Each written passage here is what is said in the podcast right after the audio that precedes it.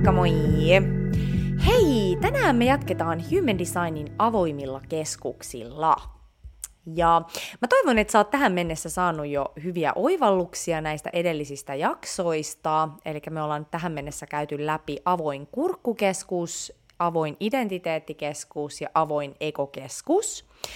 Ja vaikka nämä keskukset ei olisi avoimina sulla, niin silti näiden ymmärtäminen niin auttaa ymmärtämään myös muita ihmisiä.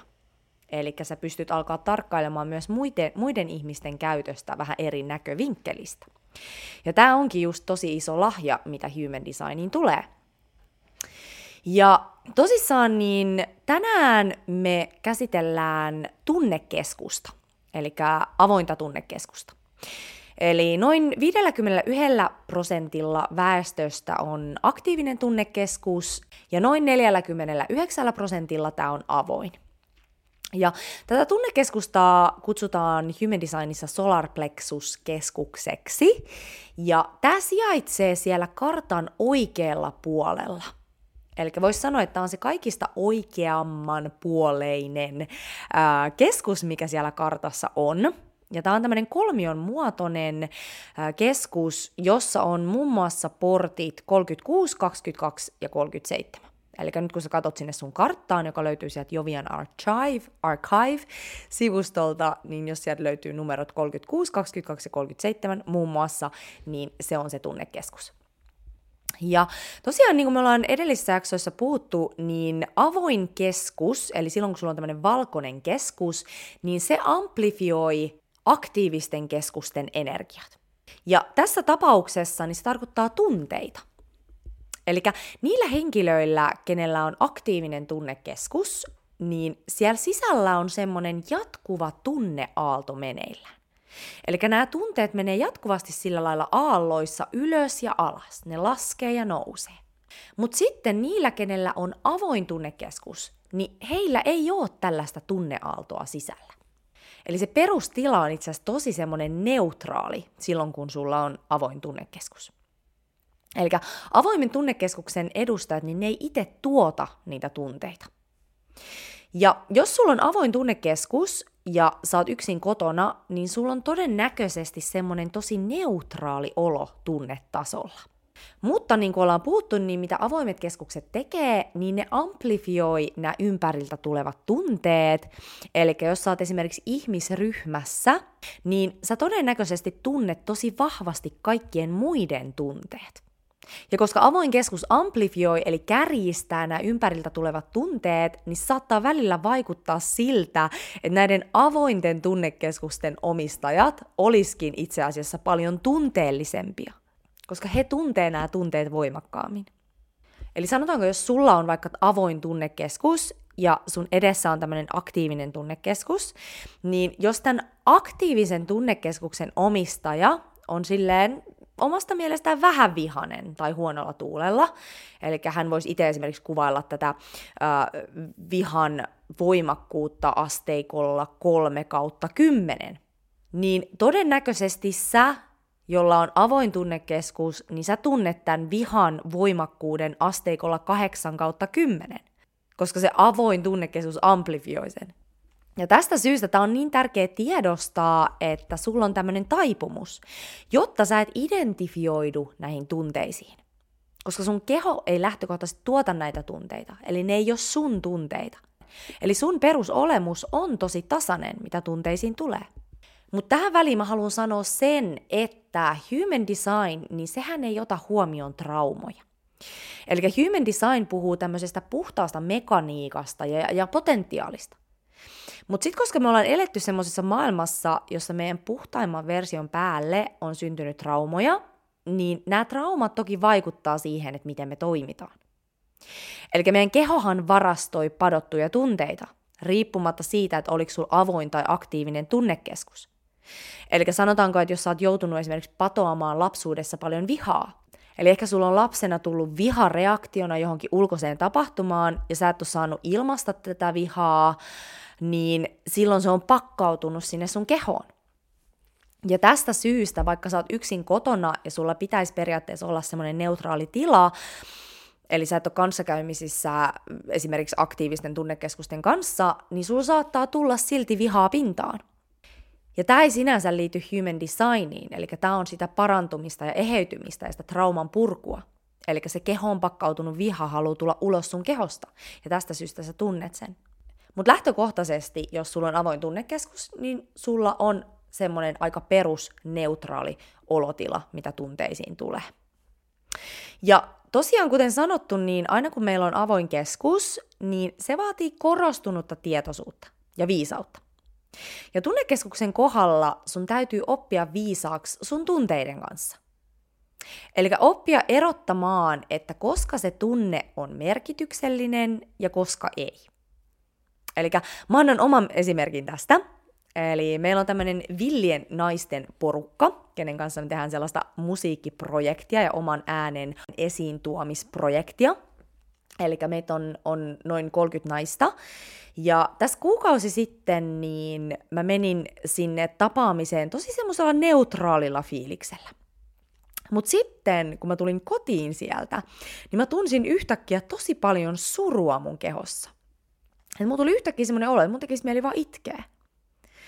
Ja mä kuulostelin, että onko tämä nyt jotain vanhaa surua tai kaipuuta, joka haluaa tulla pintaan sieltä mun kehosta, vai nappasinko mä tämän surun sieltä ryhmästä. Ja mä tajusin, että mä oon ihan puhtaasti napannut tämän sieltä ulkoota päin. Koska mä olin itse tosi neutraalissa ta- tilassa, kun mä menin sinne. Ja siinä ei ollut ollut mitään sellaisia suruteemoja vähän aikaan. Mutta jos mä en olisi tätä tajunnut tämän avoimen keskuksen kautta, eli se, että lähtökohtaisesti kaikki tunteet ei todellakaan ole mun, niin mä olisin todennäköisesti jäänyt piehtaroimaan siihen surun tunteeseen ja koittanut kaivamalla löytää siihen syyn. Vaikka se ei ikinä ollut mun surua. Eli se olisi ollut ihan turhaa. Eli se on tosi tärkeää, että sä tiedostat ja tarkkailet sitä sun tunnemaailmaa, että koska ne tunteet on aiheellisia ja koska ei. Ja sitten tosissaan yksi tärkeimmistä asioista näissä avoimissa keskuksissa ja tässä avoimessa tunnekeskuksessa on se, että ää, jokaisella avoimella keskuksella on tämä not self-teema, eli tämä epäminä-teema, ja avoimessa tunnekeskuksessa tämä on konfliktien ja totuuden välttely. Koska avoin tunnekeskus tuntee tämän epämukavan konfliktitilanteen niin paljon voimakkaammin kuin se aktiivinen tunnekeskus. Ja tästä syystä tämä avoin tunnekeskus haluaa välttää sen, koska se on niin vahva tuntemus. Ja tämä johtaa siihen, että avoin tunnekeskus on usein taipuvainen miellyttämiseen. Eli silloin, kun sulla on avoin tunnekeskus, niin se on nimenomaan tämä miellyttäminen ja konfliktien välttely, joka saa sut toimimaan sulle itsellesi haitallisella tavalla, koska sä et uskalla puhua sun totuutta. Ja jotta me voidaan raivata sitä meidän omaa polkua ja elää siinä meidän omassa totuudessa, niin meidän täytyy välillä oppia sanomaan sellaisia asioita, jotka ei ole niin miellyttäviä. Eli avoin tunnekeskus haluaisi aina, että kaikki on tosi harmonista ja sulavaa ja ei mitään konflikteja tai häiriötiloja. Mutta tämä ei ole tosi elämää, tämä ei ole mahdollista. Ja mä voin tähänkin antaa oman esimerkin. Eli mun synnyinperheessä tätä on ollut tosi mielenkiintoista katsoa, koska mun siskolla ja mun äidillä, niin heillä on aktiivinen tunnekeskus. Ja sitten taas mulla ja mun isällä on avoin tunnekeskus. Eli aina kun näillä aktiivisilla tunnekeskuksilla lähtee se tunnekresendo ylöspäin, ja jolloin se ei ole välttämättä se semmoinen kaikista mukavin tunne, niin mun isä katoaa saman tien kuin joku haamu takavasemmalle, ja, ja mä sitten jään siihen riitelemään, ja mulle se, se riita tuntuu siis ihan sellaiselta maailman lopulta. Mun sydän hakkaa ja mulla on tosi epämukava olla. Ja, ja mä tosiaan aina ajattelen tämän riidan jälkeen, että tämä oli ihan maailmanloppu, että me ei varmaan ikinä tulla enää puhumaan toisillemme. Ja sitten siinä käy niin, että, että, noin puolen tunnin päästä siitä riidasta, niin sitten mun sisko tai äiti saattaa tulla silleen, että no niin, että mä leivoin teille pullaa, että ihan kuin mitään ei olisi tapahtunutkaan. Ja heillä on sitten taas jo semmoinen niin tosi hyvä fiilis. Ja mä oon siinä ihan silleen hiukset pystyssä toipumassa siitä riidasta, koska se on ollut mulle niin, niin, niin iso juttu. Eli tässä just se pointti on se, että me avoimet tunnekeskukset, me koetaan nämä ulkopuolelta tulevat tunteet ja tunteisiin liittyvät asiat tosi vahvasti. Mutta meidän tehtävänä on oppia olemaan niiden epämukavien tunteiden kanssa, koska muuten meidän elämää alkaa helposti ohjaamaan välttely, eikä totuus. Ja tämä on tosi tosi tärkeä asia sen oman elämän tehtävän kannalta. Eli opi olemaan vaikeissa ja epämukavissa tilanteissa, jos sulla on avoin tunnekeskus. Ilman, että sä lähet yli reagoimaan niihin. Eli siihen auttaa ihan se, että sä palaat kehoon, sä hengittelet ja tiedostat, että okei, tässä on nyt mun hetki kasvaa. Eli kysymys avoimen tunnekeskuksen omistajille on se, että yritänkö välttää konfliktia vai toimiinko tässä hetkessä omasta totuudesta käsi.